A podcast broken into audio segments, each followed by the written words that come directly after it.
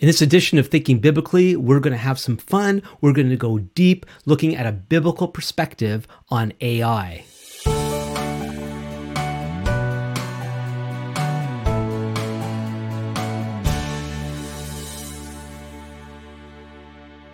Welcome to Thinking Biblically. My name is Alan Gilman. Thinking Biblically is a podcast dedicated to exploring how all of Scripture speaks to all of life. Before we get into our topic, I'd like to remind everyone, if you haven't done so already, to subscribe. Also, please share and review. Uh, do all those good things. That really, really helps. Um, a couple weeks ago, I began a series uh, that I've called Undermining Forces based on a small booklet that I published some years ago and hope to get back to that. Uh, we're going to be looking at something different. Last week, we had a, a, a guest, and in some weeks from now, uh, we're going to be inviting somebody back who we haven't seen in a while. Uh, in between, God willing, I'm going to be going away. I'm Alberta bound. Uh, Alberta, if you don't know Canada, it's very far from here. It's almost on the west coast. It's uh, on the east side of the Rockies. And I'll be spending a couple of weeks there in the towns of Cochrane and Camrose. And uh, if you're near there or know anybody uh, in those vicinities, please contact me and I'll let you know where I'm going to be. I hope to be sending out some of that information in a newsletter soon. Uh, if you don't subscribe to uh, my newsletter yet, uh, feel free to do so. Just go to alangilman.ca and um, a subscription box should pop up and you can figure it out from there. Uh, if you have any trouble with that, please contact me at comments at thinkingbiblically.org. Okay, uh, something that's taken the world by storm uh, has been a particular um, expression, uh, application of artificial intelligence, AI, called Chat GPT. And I want to share some of my experiences with that. Uh, but first, why are we talking about it at all? And what does this have to do with, with thinking biblically? Uh, artificial intelligence is going to affect everything. You probably don't already know how much you are interacting with artificial intelligence, uh, especially through your phones. Uh, so if, if you use something like Google Maps, uh, Google Maps uses AI to uh, figure out things like traffic and, and driving time and that sort of thing. Also, if you use Siri on your iPhone or what used to be called Google Now, it's the technology behind uh, that voice that you can interact with uh, in in Google on your phones, on your Android phones. This is all using artificial intelligence. And uh, the difference between artificial intelligence, um, uh, before I get into that, um, I just want to talk about technology in, in general, uh, and and has to do with why am I talking about this at all. So please don't tune me out yet. Uh, you know, technology itself is, is not only everywhere. It's been it's actually been around since the very beginning. Uh, personally, I love technology. I love gizmos and, and gadgets. I might have gotten that from my father, who was very interested in those things. We had uh, the one of the first Philips cassette recorders when, when they when they came out. Uh, I remember being at the Bell Telephone Pavilion at Expo 67 in Montreal, where I'm originally from and they had computerized tic tac toe. It was just amazing. And uh, the, the fact is, human invention has been an aspect of human experience from very, very early on. Uh, some people might think that technology itself is a problem or the problem, uh, but actually, it's not.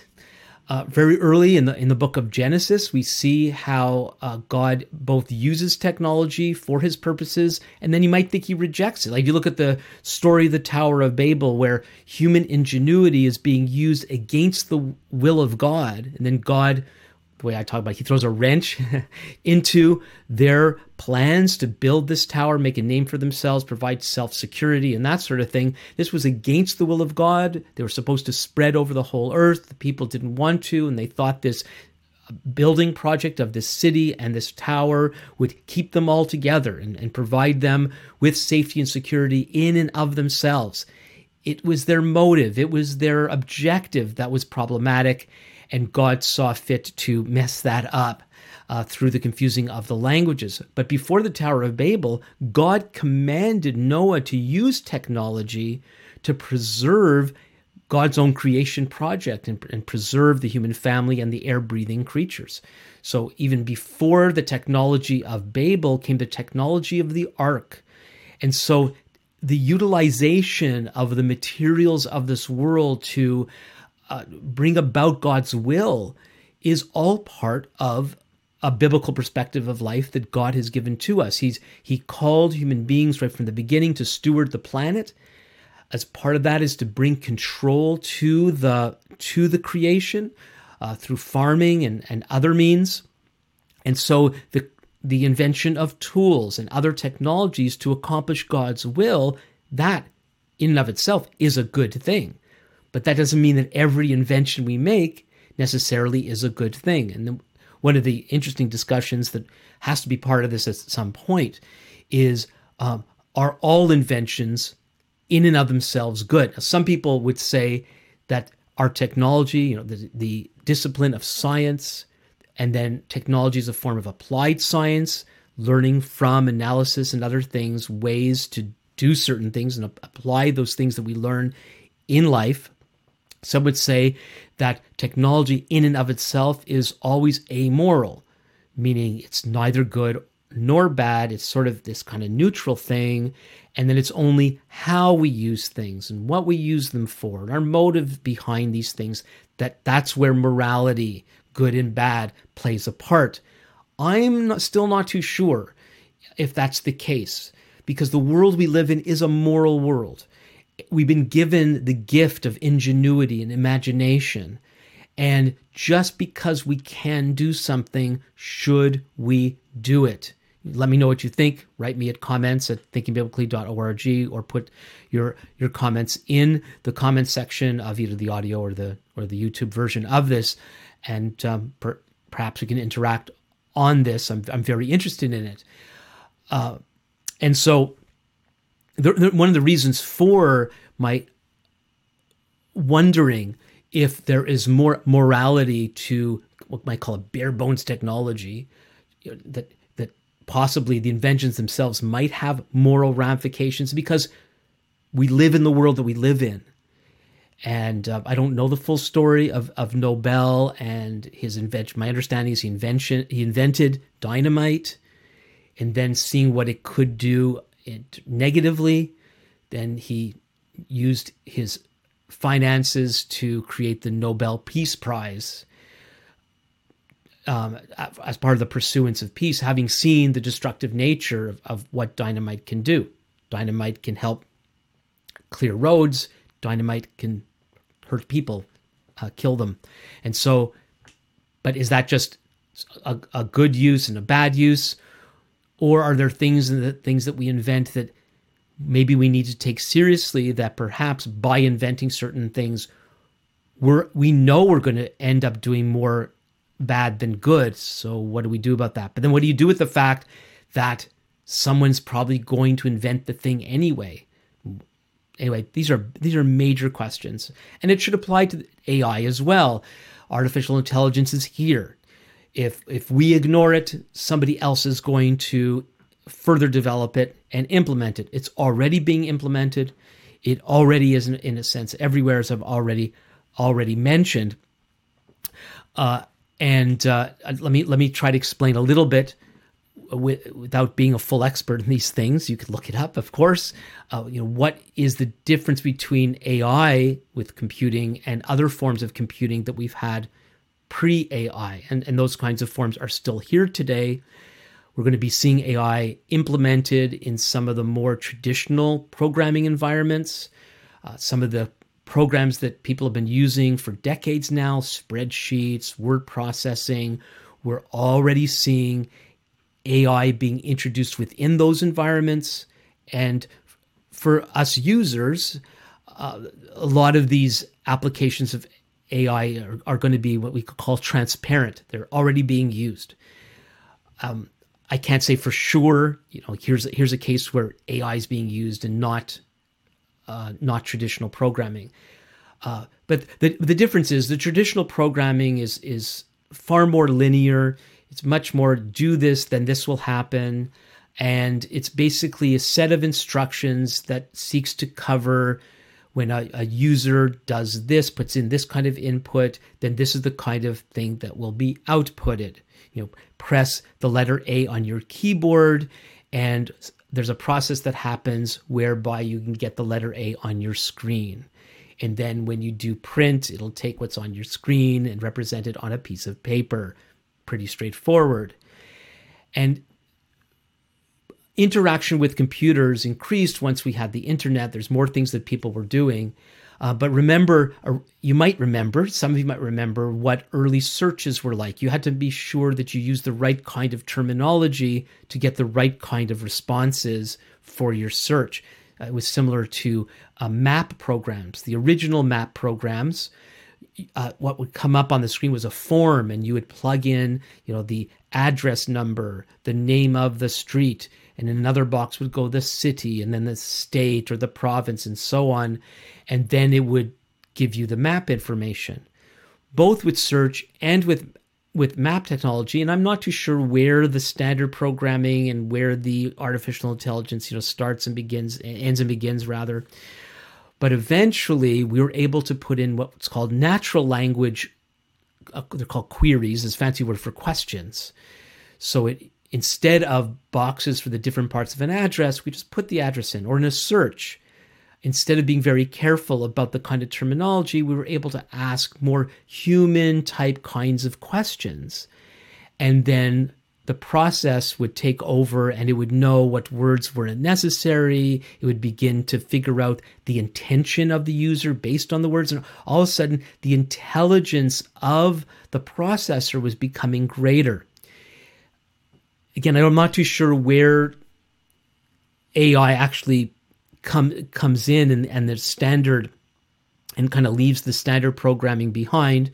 Uh, but the, once the processor is beginning to match the what you're putting in with a large set of data, you might call it data. I've decided I like the word data better. I find it sharper.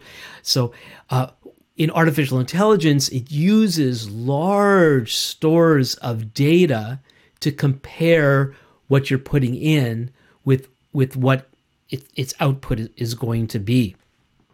And uh, and so there's things like face matching, uh, other pattern matching, and so it begins to simulate intelligence. It begins to figure out what the motive is behind the question to give you a better answer.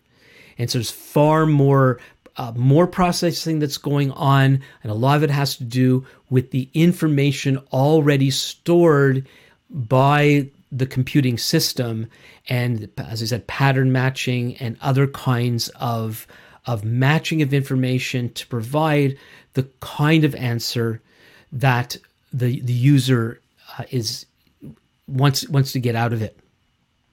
And so when you start to ask things about you know uh, distance of places and then it calculates based on um, weather conditions and traffic conditions and all these other things. And you're seeing it too. We've been seeing it for a long time with the way our computers and phones will give us ads. It over time it gets to know our desires needs and wants uh, and then begins to feed us information that it is guessing that that we would want and what we would respond to. And so it's using a form of intelligence, artificial intelligence. Well, this has been worked on for, for a long time. And uh, one of the applications of artificial, artificial intelligence that is basically taking the world by storm is this application called ChatGPT. I've often called it ChatGPT. It's GPT. According to Wikipedia, ChatGPT stands for Chat Generative Pre-trained Transformer, and it's a chatbot chatbot developed by a company called OpenAI, and it was launched in November 2022, so not that long ago. Um, it's a chatbot, bot, um, which often looks like a chat box. Uh, you see them. You see chatbots more and more on a somewhat regular basis. You go to a company's website, and at a box pops up and it might say, I'm your virtual assistant. And you can ask it questions, and it will, by using artificial intelligence, try to provide you with the kind of questions like how do I return my shoes? And it will it'll either point you to things to read and so on. And then when it isn't able to answer your questions, uh, then it'll often send you over to a human being um, or tell you, you need to call this number or something like that. So these chat bots are, are appearing more and more. And so ChatGPT is an AI chatbot that actually can interact with all sorts of things and it isn't designed simply for a particular company to use. Just as a little more background, also according to Wikipedia, OpenAI, the company behind ChatGPT, is an artificial intelligence research laboratory founded in 2015 in San Francisco. This whole AI phenomenon feels like it just popped up yesterday. Um, it's been the research into these things have been going on for quite a while, and now some of its applications are beginning to uh, be in in the public eye more and more, and it's it's caught a lot of people's attention, including mine. Let's see here. So, yeah, so a little bit um, of my concern over this whole AI thing in general, which actually applies to a lot of the the technology that we've been dealing with for the past a while, a few decades. Uh, these things have been, I believe, both good and bad for the human experience. Uh, just generally speaking, we've seen what conveniences have done to us human beings and it make, made us more sedentary. We uh, our bodies appear to be designed for hard physical work. It wasn't that long ago that almost everybody, just between having to walk, whether to get water, to, to clean clothes, to do the kinds of jobs that we did, we engage the world around us in a more physical way. Now, more and more of us are sitting at desks like I'm doing right now and it's affecting our bodies badly. Uh, the way we sit and the way we sit for so long. For example, a lot of you know all this already, and so we compensate by exercise programs and and all that as we deal with our bodies haven't really adapted well to this sedentary life and is damaging us in certain ways and so we compensate more recently we've been dealing with conveniences of the mind um, my wife and I often talk about the, the, the calculator issue. Uh, we homeschooled our, our 10 children, and uh, it would only be in the later years that we would permit them to use calculators because we wanted them to learn how to use their minds to do especially all this more simple arithmetic you know memorize times tables now somebody would say why in the world would you need to do that because we have such easy, ready help available literally at our fingertips. And, and now, many of you may not even know this. You could ask your phone verbally to do a calculation. Um, I, I was weighed at the doctor yesterday. And so instead of, uh, and it was in kilograms. So instead of either doing it in my head, a kilogram is, is uh, to get pounds, you multiply by 2.2 which I probably could do if I tried really hard. Uh, but I, I would normally go on my phone, which has a calculator, and, and, and do the, the calculation there. But why do all that difficult typing with my fingers or thumbs when I could just say to my phone, I'm not going to do it because it's going to start responding, and ask it to do that calculation, and then it will give it to me. It's very difficult to not allow the technology to take over when it is providing us with such easy conveniences. I'm finding myself more and more uh, sending messages using my voice, uh, and and I'm not talking about recording my voice, but allowing it to convert my my voice to text. And I've been noticing over the past little while, it's been getting way better. And as far as we know, it's going to get even more better. It's going to be getting better with punctuation and capitalization and knowing what I want to say. Uh, it's at one time you had to train these systems to recognize your voice. Don't need to do that anymore. Uh, Microsoft Word, its dictation that I use on my laptop um, is remarkably good. Uh, um, and when you watch it, it does all this self correction, all this sort of thing, and and I find a little cumbersome to do dictation. But the more I get used to it, I realize how much quicker it could be than me than me typing. I use a combination. I'm still doing more typing than than than speaking, but let, let's move on. How is this affecting us? Does it really make a difference if if if using voice to control computers is much more effective than, than typing and, and tapping and clicking, why would we not use that? I was wondering the other day, I was talking about the whole calculator thing, and I do wonder what have we lost in terms of brain development, mind development, by not using, by not teaching our children to work out arithmetic in their heads. I was thinking of another one that sounds so trivial, but it wasn't that long ago where we almost all of us had all these phone numbers memorized. This has nothing to do with arithmetic or math, it's just list of numbers associating names in our minds with strings of numbers. And many of us had who knows how many phone numbers in our heads. Now, some people don't even know their own phone number. You go to ask them, they start to stumble uh, because of the way we communicate our phone numbers now. I'm just wondering, and maybe somebody out there has an answer. What have we lost something? Just like we're sedentary physically, I wonder if we become sedentary, may not be the right term about our with our minds by not even memorizing phone numbers. What have we lost? Now somebody say, well, we're losing something we don't we don't really need. And maybe we could we could probably, if ever the power grid completely goes down and we need to use these use our minds and our bodies in ways that we haven't in a long time, it's likely we can get that stuff back. I don't really know, but it might be affecting other things. I don't know. I really don't know. This is the situation that we're in.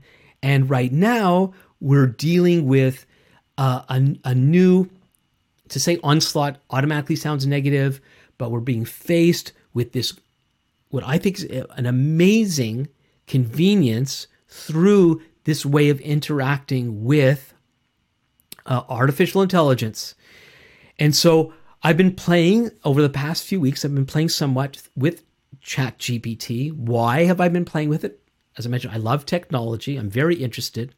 I'm interested in how something like this is going to affect the human family in, in general. How's it going to affect me and my and the people close to me uh, specifically? Uh, is it good? Is it bad? Uh, does it really work? Um, frankly, I find it somewhat entertaining. That's a bit of a problem because it has uh, an allure to it, and especially because I like technology. Um, this is one of the reasons why I have stayed away from video games. This this might be a little bit of a tangent. We've been very careful about video games in, in the raising of our kids, um, and part of it is my own story, going back to before com- computer games, just arcade type games. How I can get drawn into those and become basically become addicted. And then I had an early experience with a game called King's Quest on a on a very plain, non-graphic looking computer where you would type in questions and the computer would give you these answers. I guess this is a lot about Chat GPT, as you'll see in a moment. Uh, and the fact that it could interact with me, I found that so. I'm just realizing this now. This might be more dangerous than I thought it was, especially for me, because it captivates me. I remember going to bed and starting to it was capturing my my imagination and my mind. I thought I, I can't play this game. This is too much. And so then later on, uh, playing with other kinds of virtual type games, a, a hockey game, and this sort of thing, I've always had to be very careful not to get too uh, drawn in by it because it would just completely take me over. And so I hope that's not happening with ChatGPT. And as you'll see with my experience that I'm going to share with you, there's a good chance it won't. That uh, I maybe I'll understand it for what it is, but not for what it isn't. And we'll see as we go along. I I, I think you're going to find this quite entertaining as we get more into it. Uh, that is if you're still with me on on this. So let let's continue here. And so I've I've been playing with ChatGPT. I've tried a few things. Uh, I've tried doing. Um, I've had it do a worship song in the style of Dr. Seuss. I'm not going to read that to you. Um, I've asked it other theological questions when I asked you to type in uh, and also I've used some voice to text, so it actually feels like I'm talking to it when I do that. And and as we go along, this all is going to be way more easier, probably voice to voice, maybe uh, voice and then uh, an animated or video style uh, artificial person will interact with me. I'm sure we're going to see this in places like shopping malls where you're going to be asking for information. Someone that act, looks like a human is going to answer. They're going to sound completely human. They might even laugh at your jokes, this sort of thing. Uh, and this is one of the reasons why we need to be dealing with this subject. But anyway, so I, have tried a, a, a bunch of different things one of the things I tried is as a Montrealer and as a person who loves baseball, you might see some of the baseball books behind me, and uh, I'm going to be maybe sharing eventually uh, some of my interaction with baseball. I got to be careful of my tangents. I, I do suffer from tangentitis, so let's let's get back to this. So, as a Montrealer who loves baseball, one of my concerns is will Major League Baseball ever return to Montreal after the Montreal Expos left many years ago? There's been a lot of interest in this since that time. And um, and so I just came up with this idea because I wanted to see what ChatGPT would do, and maybe you'd like to see some of this. In fact, it didn't save uh, this. It when you enter a, a new a new question or a new statement, it will actually create a subject and save it. Uh, this is for free users. It'll, it'll save it as it, its own little you know package of that particular issue. So, but for some reason didn't save this. So I asked it to create a speech um, to in favor of the return of Major League Baseball to Montreal in the voice of our Prime Minister Justin Trudeau. And it basically did it.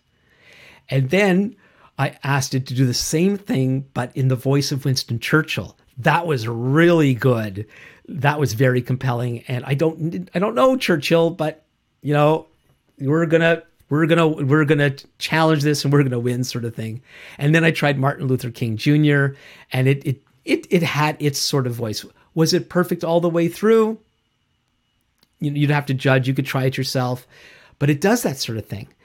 And um, I've, I've asked it for a specialized recipe um, I've been dealing with a kind of a specialized sort of diet lately. So I, I, I tell you, I actually asked it for a gluten free, low glycemic chocolate chip cookie recipe just to see what it would do.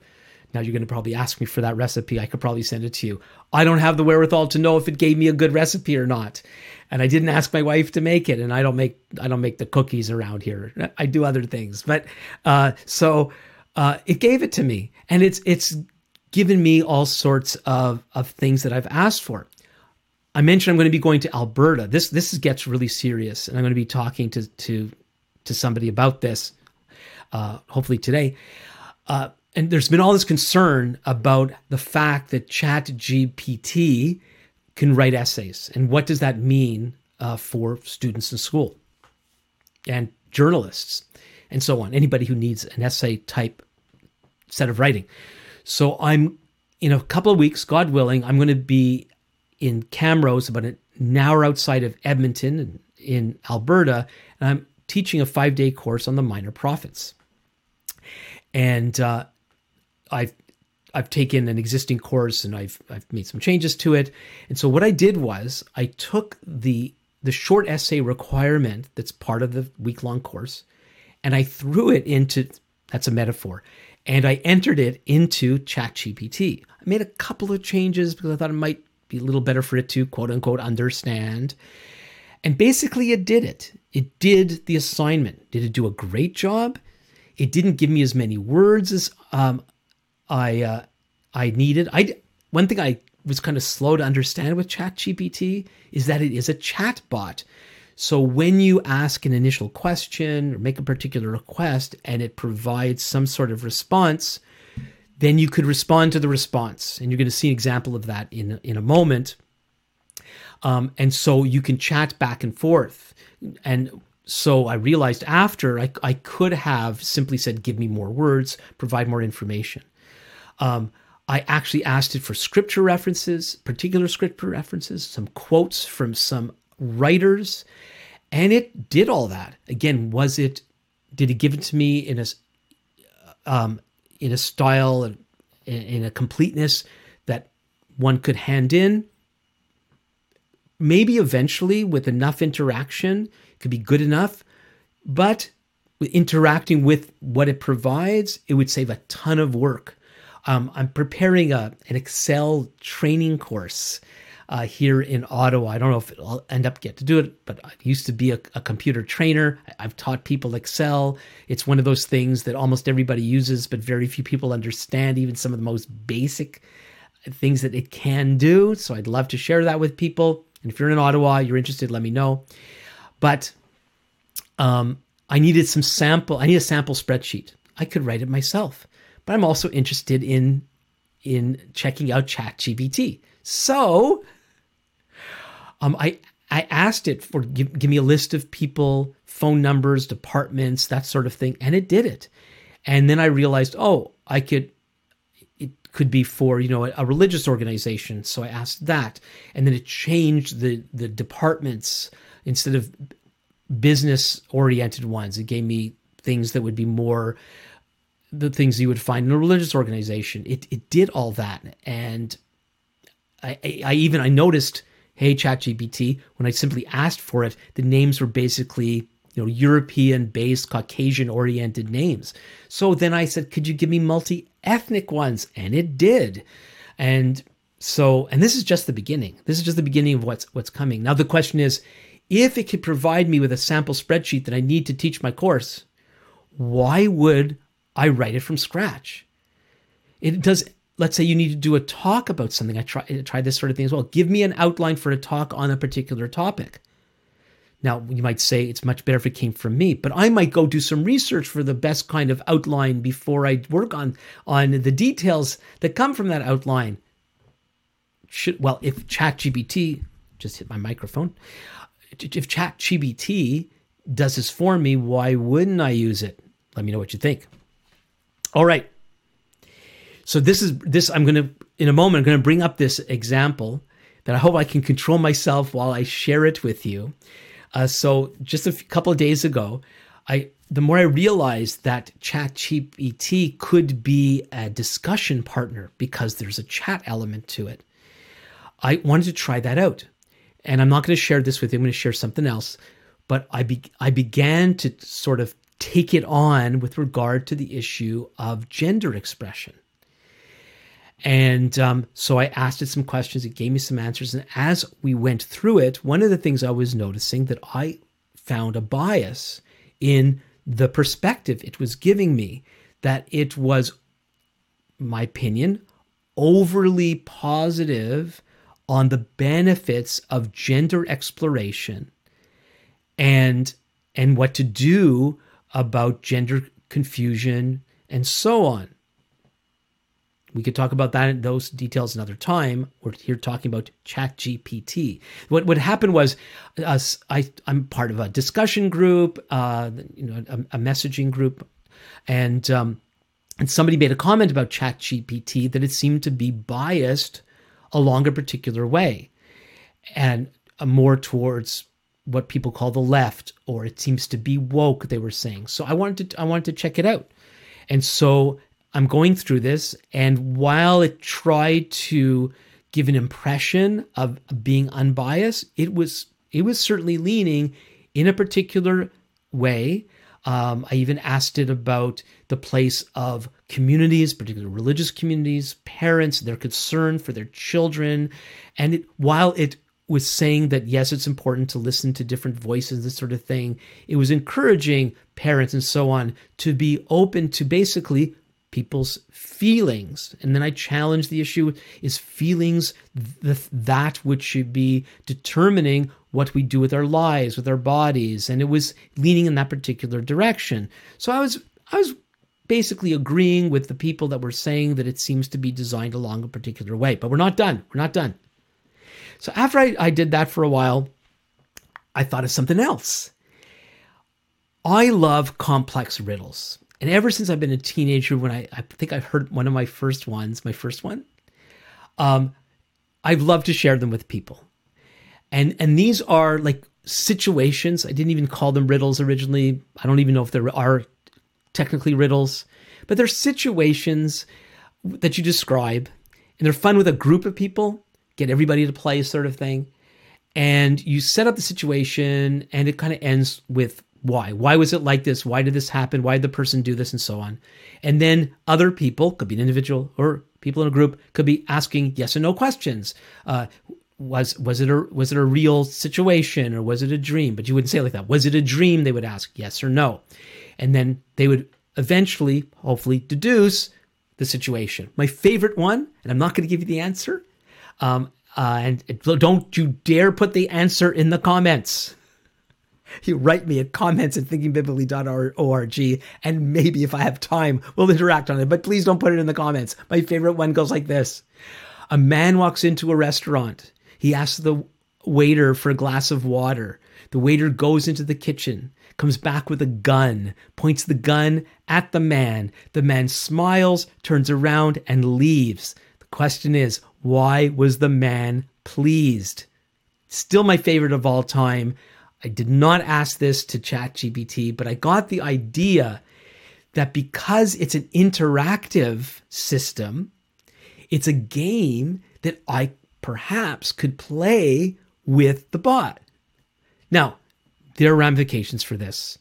People are already lonely, and if this if this system can uh, provide like virtual companionship, virtual uh, interactions, that may not be a good thing. And that's similar to a lot of complex video games that actually do this sort of thing. But now you could actually make up your own game uh, as opposed to finding a game that does such and such. And be, again, because it's interactive, it's possible it could be really good at this. So what I'd like to do is I'm I'm already almost starting to lose it here. I'm going to share with you my initial interaction with ChatGPT on this inter- this interactive riddle thing. Um, I'm going to share this with you. Then I gave it some thought, and then I did another one, and then it gets profound. So it, I think it gets pretty funny. I shared this with my family after doing it. I almost completely lost it. I don't know how it's going to go in a recording like this, but here we go. So let me, I'm going to bring this up here we go. And so you're going to see here. Uh, I'll try to, especially people who are are listening on audio. Uh, I'm going to try to present this as best I can, so you'll know when it's me asking the questions and when it's ChatGPT responding. So here's my initial question that I asked.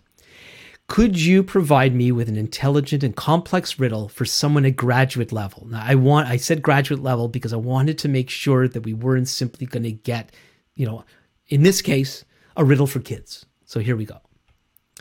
ChatGPT response. Sure, here's a riddle that should challenge someone at the graduate level.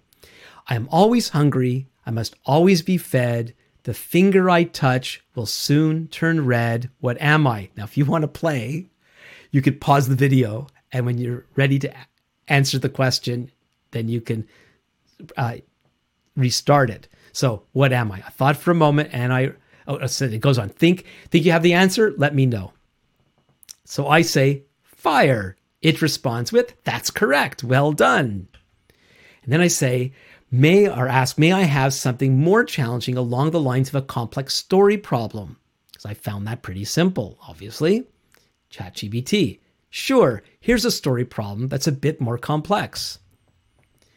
A farmer has 17 sheep and all but nine die. How many sheep are left? It might sound like a simple math problem, but the trick is to focus on the phrase all but nine. This means that the farmer has nine sheep left after the others have died. So the answer is nine sheep. I respond, Why did you give me the answer? ChatGPT, my apologies for that. I understand that you wanted a challenge and it's more rewarding to figure out the answer on your own. Let me know if you'd like to try solving it on your own or if you need further clarification on the problem. I respond, give me something of similar complexity, but don't give me the answer this time. ChatGPT, sure. Here's a similar story problem without the answer. A man has six cats. Each cat ha- caught six mice. How many mice have the cats ta- caught in total? Think you have the answer? Show your work and reasoning, and I'd be happy to verify it for you. So I'm looking at this, and it looks like it's really straightforward, but I asked for a complex problem, so maybe there's a trick. And the more I looked at it, the more I thought, No, I don't think there's a trick. So I gave the answer 36. It replied, That's correct. Well done. Each of the six cats got six mice. So six times six equals 36 mice in total. Great job with an exclamation mark. I'm thinking, why is it so exciting? This is so straightforward. I respond, You call this a grad level problem? ChatGPT. My apologies. That was a mistake on my part. The problem I provided was relatively simple and more appropriate for a level level. No duh, I'm thinking. Let me provide you with a more challenging problem that would be more appropriate for a graduate level audience. Yeah, thank you. That's what I asked for. It goes on. A man has four ropes of equal length each of which takes exactly one hour to burn completely. The man wants to measure exactly 45 minutes, but he has only these ropes and a lighter. How does he measure 45 minutes using only these ropes? I'm thinking, oh, okay, this does sound more complicated ropes and burning ropes. And I think, wait a second. So it it elaborates this problem requires a bit of creative thinking and problem solving skills so i hope it provides you provides the challenge you are looking for good luck so this you know it's more challenging so then i say light only one rope for three quarters of its length? I'm thinking, can't be that simple. That's correct, Chat, GPT says. Well done. By lighting only one rope for three quarters of its length, it will take exactly 45 minutes to burn completely. This is because three quarters of an hour is 45 minutes. Great job. Like, oh, really? So I go, that is not a complex riddle. That was simple arithmetic. Do you know any actual riddles along the lines of? And I provide one of my favorite situation problems, riddles, that goes like this A man each day would go to work. He lived in an apartment building. In the morning, he would go into the elevator and press ground floor. In the evening, he would come back, take the elevator again, press the third floor, get out of the elevator, and then walk up the stairs, walk up two more flights of stairs. Why did he do that? So I'm not going to tell you the answer. You can email me if you think you know. Chat GPT. Yes, I'm sorry for not providing a more complex riddle earlier. Here is a classic riddle that requires a bit more creative thinking and reasoning. Finally, I think, what's it going to offer me? A man each day would go to work. He lived in an apartment building in the morning. This is my riddle. He's giving back to me. It is given back to me. In the morning, he would go into the elevator and press the ground floor. Uh, sorry, I guess I repeated this. Why did he do that? Think you have the answer? Let me know. I reply, Of course, I know the answer to that riddle. I provided it to you. I don't know if it's noting my my tone. I am providing I ask I am asking you to provide me with a riddle that's similar to complexity. Can you do that? If so, provide the riddle, but don't give me the answer. ChatGPT, certainly. Here's a similar complex riddle for you. ChatGPT is patient if it's not anything else. ChatGPT. A man is pushing his car along a road. When he comes to a hotel, he shouts, I'm bankrupt, and throws the keys to his car to the hotel owner. Why did he do this? I thought, oh, this this is maybe we're finally there. This sounds like something I would appreciate. The riddle requires, it says, a bit of creative thinking and outside the box reasoning, so I hope it provides the challenge you're looking for. Good luck. So I write, the hotel owner was his wife. It responds, that's correct. Well done. The man was playing a game Monopoly, and because he landed on a property that he couldn't afford, he declared himself bankrupt and had to turn over all his assets, including his car to the hotel owner, who in this case was his wife. And I'm thinking, it's giving me all the information that I'm supposed to provide. It says, Great job to me. I write, That riddle was better, but I would have expected you to insist that I had to identify that the man was playing a game of Monopoly rather than simply accepting my answer and giving me the rest of the information. It responds, You're absolutely right. I apologize for not providing enough guidance. In order to make it a more challenging riddle, it's important to specify the context of the situation, what the man is actually doing. Here's a revised version of the riddle. It goes on A man is playing a game of Monopoly and lands on a property he can't afford. He declares himself bankrupt and throws the keys to his car to the hotel owner. Who is the hotel owner in this scenario? It says the revised version provides more context and should make for a more challenging riddle. I hope this is more to your liking. I'm thinking, oh, you, you're so proud of yourself.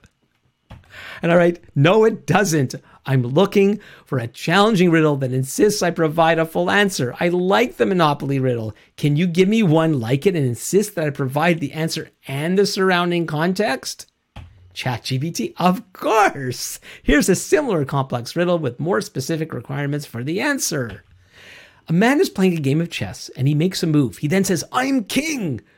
What just happened in the game? For the full answer, please specify the move the man made and why it prompted him to declare, I'm king. Good luck.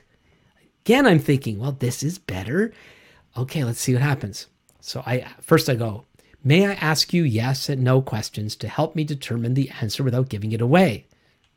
It responds, Yes, you may certainly ask me yes or no questions to help you determine the answer. I'll do my best to assist you without giving the solution away. Oh, this is getting so much better, I think. I ask, Was the man playing an actual normal game of chess? It responds, Yes, the man was playing a normal game of chess. Oh, this is exactly the sort of thing I expected. Then I asked, Did the man have a mental disorder? ChatGPT responds, No, the man did not have a mental disorder. Did the man win the game? I ask. It says, yes, the man won the game. I'm starting to get a little suspicious now. Chat, I say, did he say I am king because he won the game? Yes, ChatGPT answers. The man dis- declared, I'm king because he won the game. I ask, is that the answer to the riddle then? ChatGPT, yes. That is the answer to the riddle. The man made the move of putting his opponent's king in checkmate, and as a result, he won the game, prompting him to declare, I'm king. And this is where I stopped. Nobody does that. You don't win a game of chess and say, I'm king. But ChatGPT seems to think so. Anyway, I was able to hold it together. I don't know if you found this humorous. I certainly did. And so I thought, what in the world is going on with this thing? I'm actually, I was somewhat impressed by my other experiences. This was entertaining, but I was not asking ChatGPT to provide me with an entertaining experience. Let's have some, let, let's see if ChatGPT can make Alan laugh. No, I really wanted to see if it was able to do this. The strange part was it was, but it wasn't. And that's the thing that really concerned me because if it was able to do a semblance of what I was asking, which was pretty complex, but not really able to deliver, then what does this mean for everything else that it does? Is this simply work in progress? I asked it recently, I did mention this earlier, for a bit of code to help me with a web page, uh, a thing that I was doing, and it provided it, I think, no problem. Hopefully, it's not smoldering somewhere. It seemed it gave me what I wanted, and I've heard stories of of more complex software that it's able to create. It seems to be one of the things that was created for. Um, but it's doing all these other things, uh, writing essays. And what does this really mean? Anyway, so I, I left it for a little while, and for some reason, I thought of returning to this. I had some ideas, and I thought I would give it one more shot. So let's let's go back and and see if the way I'm asking can provide with different things. And I ended up with a surprise that I didn't expect. So here we go. I ask again, could you provide me with a complex riddle at the level of postgraduate studies? ChatGPT. Certainly. Here's a complex riddle for postgraduate students. I am not alive, but I grow. I don't have lungs, but I need air. I don't have a mouth, but I need water to live. I don't have a brain, but I need a hard head to survive. What am I? I thought for a moment. Sorry, it says more. This riddle tests your ability to think abstractly and laterally, and also draws on your knowledge of science and nature. First, it shouldn't have given me this for to be a good riddle, but it's a it's a tech thing, and it's explaining, give me this explanation. But also, it sets me up that it knows what it's doing or thinks it does anyway. So I respond with this The planet Earth, I ask. And it says, Yes, you're correct. The answer to the riddle is indeed the planet Earth. The statement, I am not alive but I grow, refers to the fact that the Earth is constantly changing and evolving over time. It goes on, I don't need lungs, but I need air, refers to the fact that the Earth needs the atmosphere to protect and provide it with air. I don't need a mouth, but I need water to live, refers to the importance of water for all forms of life on Earth and the need for it to be present in the right quantities and in the right places. I don't need I don't have a brain, but I need a hard head to survive, refers to the Earth's protective crust and mantle, which helps it to survive various impacts and natural disasters. Then me then I go on. So I'm somewhat impressed. This is a little better from a couple days prior, the one that I shared with you before. So I ask, could you provide another riddle of similar complexity? Certainly. Here's another complex riddle for postgraduate students. I'm always hungry. I must always be fed. The finger I touch will soon turn red. When am I? This riddle requires a, a good understanding of cause and effect relationships as well as the ability to think creatively and see beyond the obvious. I'm thinking, oh no. The answer to this riddle is fire. oh, wait a second. Now it gives me the answer. This is it. This was what it asked me in the last one.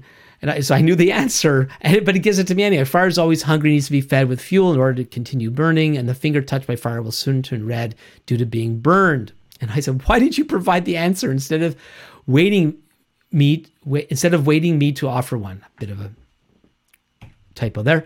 ChatGPT it, isn't put off by my bad grammar. I apologize for that mistake. As an AI language model, I sometimes provide answers too quickly without fully considering the context of the user's intent, which I think it should have known. But let's go on. It says, In the future, I will make a better effort to withhold answers and allow the users to make their own guess or ask for clarification if needed. Oh, it's, again, it's patience. It's so wonderful. So I ask, may I now have another similar in complexity riddle, but without providing the answer this time. It says, Of course, here's another complex riddle without the answer. I am light as a feather. It's going to get good. Don't go away. I'm light as a feather, but even the strongest man cannot hold me for much longer than a minute. What am I? This riddle requires a good understanding of physical properties as well as the ability to think creatively and see beyond the obvious. Good luck. I say, is the answer wood? And I say answer yes or no. I believe I did this on purpose to see what it would say. ChatGPT, no, the answer is not wood. Oh, good, it's playing the game properly. So I answer, is the answer nothing? It responds, yes. The answer to the riddle is nothing. The statement, I'm light as a feather, suggests that the object in question is very light, while even the strongest man cannot hold me for much longer than a minute suggests that it is difficult to hold on to even for a strong person. The only thing that fits these criteria is nothing which has no physical weight and is impossible to hold for a significant amount of time. Now I'm starting to think, I don't know if this is right. Something's fishy here. And I say, I write, I beg to differ. I don't think the answer to this riddle is nothing, but rather air. Am I right? No, normally you wouldn't do this with a human being. Is this the answer? Yes, that's the answer. No, I think you're giving me the wrong answer. I think this is the answer. But that's what I do. So I don't think the answer to this riddle is nothing, but rather air. Am I right? ChatGPT. Yes, you're correct. The answer to the riddle is indeed air. I apologize for any confusion caused by my previous answer. Air fits the description given in the riddle much better than nothing. Air is indeed light and can be difficult to hold for even a strong person, especially if they try to hold their breath. Thank you for pointing that out.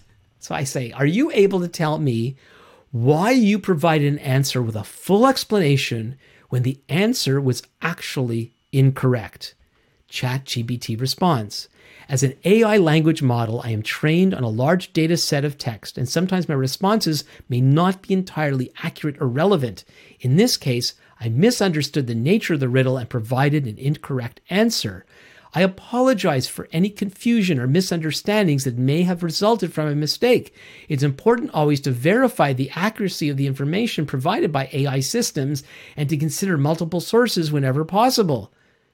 Now, I'm thinking this is a very reasonable, humble response, but not what we would expect from a so called intelligent machine. Anyway, so it says, Thank you for bringing this to my attention. I respond, are you aware of how much confidence people are putting in your AI language model at this time? People are writing essays, creating software code, using recipes, and so on. You've demonstrated with these riddles, another typo, riddles examples that you can be completely incorrect, but be so confident in your answer. ChatGPT, yes, I'm aware that many people rely on AI language models like me to provide them with information and insights. That's why it's always a good idea to double check the information provided by AI models and consider multiple sources whenever possible. Additionally, it's important to understand the limitations and biases that may be present in the training data and to use AI models responsibly and ethically. Yes, I'm thinking somebody in this world is actually talking sense. I ask, Does this mean you can be completely incorrect with regard to your analysis of the issue of gender expression? Going back to my original interaction with ChatGPT prior to doing the original riddle experiment. So, does that mean all the stuff that you were saying about gender expression could be wrong? ChatGPT responds, yes, it is possible for AI language models like me to provide incorrect or biased information when it comes to issues of gender expression or any other topic for that matter. I'm thinking, why didn't you tell me that before? It's important, it says, to be critical of the information provided by AI models and to seek out multiple perspectives and sources of information, especially when it comes to sensitive or complex topics like gender expression. Yes, why doesn't every professor, every, every, every writer, talk like this, I'm thinking. Additionally, it says it's important to continually monitor and improve the training data and algorithms used by AI models to reduce the likelihood of inaccuracies and biases. We all should have this level of humility. So I say, as if I'm interacting with a human being, Thank you for this. I only wish that human beings could be as humble as you are when it comes to acknowledging the likelihood of inaccuracies and biases. ChatGPT, similar to its recent response, but it adds something here. As an AI language model, I am programmed to be neutral, impartial, and provide the most accurate information possible based on the data I've been trained on. However, it's important for everyone, including humans, to be mindful of the limitations and biases that can exist in the information and perspectives they encounter, and to make a conscious effort to seek out multiple perspectives and sources of information. This helps to reduce the likelihood of inaccuracies and biases and leads to a more well rounded and nuanced understanding of the world. Yes, yes, this helps to reduce the likelihood of inaccuracies and biases and leads to a more well rounded and nuanced understanding of the world. Do you hear that, everyone? I didn't set out to learn this lesson from ChatGPT, I always called ChatGPT. It didn't express this when I had the gender expression conversation. And I doubt that it, anyone would say this sort of thing when discussing such an issue, or COVID, or vaccines, or evolution,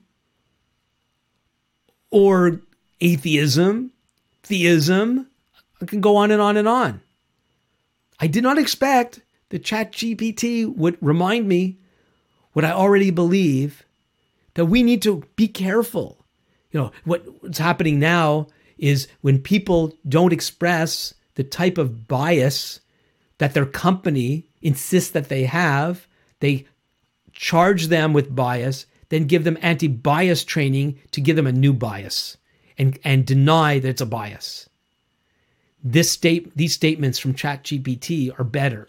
Now, this is not me touting how wonderful ChatGPT is because Chat ChatGPT doesn't even believe what it says. It can't believe anything anyway. It's not conscious.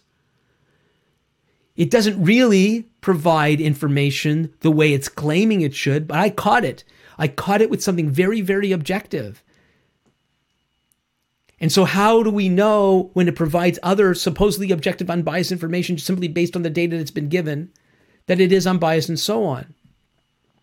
And how do we know that when we provide information that we're not being unbiased? That's why we need to be careful. That's why we need things like humility, something that a bot could never really have. It was feigning, it was faking humility every time it was going, I apologize.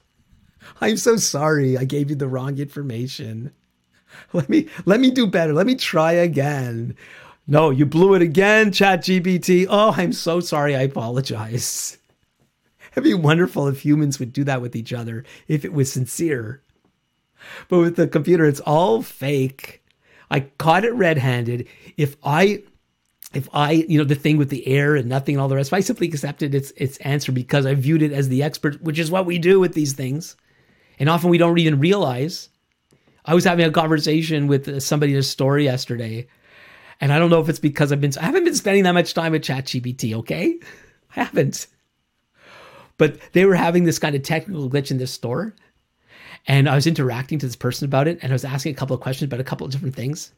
And I thought I was talking to a robot the way it kept answering the question. So obviously, it, the person, had been told what to say and would simply repeat it. This is what happens with politicians. They have talking points. They're fed what to do by so called experts, and then they interact with the outside world, not like a human being, but like a machine. And I wonder, because a lot of the analysis that the experts are now feeding the spokespeople, where's that coming from? It's coming from machines. It's coming from computer analysis of things. So I wonder if the more we interact with machines, we're becoming like machines. And this is where we need to have an intervention. This is where we need to stop and see how the how the emerging technological world is affecting us and that we're becoming like the very things that we're utilizing. Let's remember that machines can never have compassion. Never mind emotion, it could fake emotion. Emotion is highly reactive, and a lot of our emotions, our feelings are pretty messed up, folks, and we need to reckon with that. The the AI bot can memorize the Bible. It could then memorize theological books and it could out theologize a lot of professors but it cannot have sensitivity to God's Ruach HaKodesh, His Holy Spirit. It cannot pray. It cannot be in communion with the living God like we can. It cannot experience the, the, the being given a heart of compassion for people so that we know how to deal with this situation different from that situation because that person is not the same person as the other person. While the Bible provides us with universal principles, how to apply them in particular situations requires great wisdom.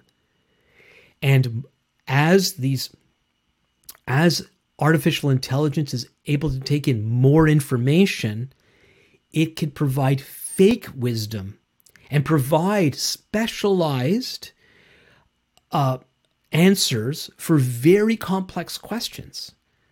AI is doing all sorts of medical diagnoses for particular kinds of people and different kinds of situations and could look really, really smart, even wise. But it's not and it won't be.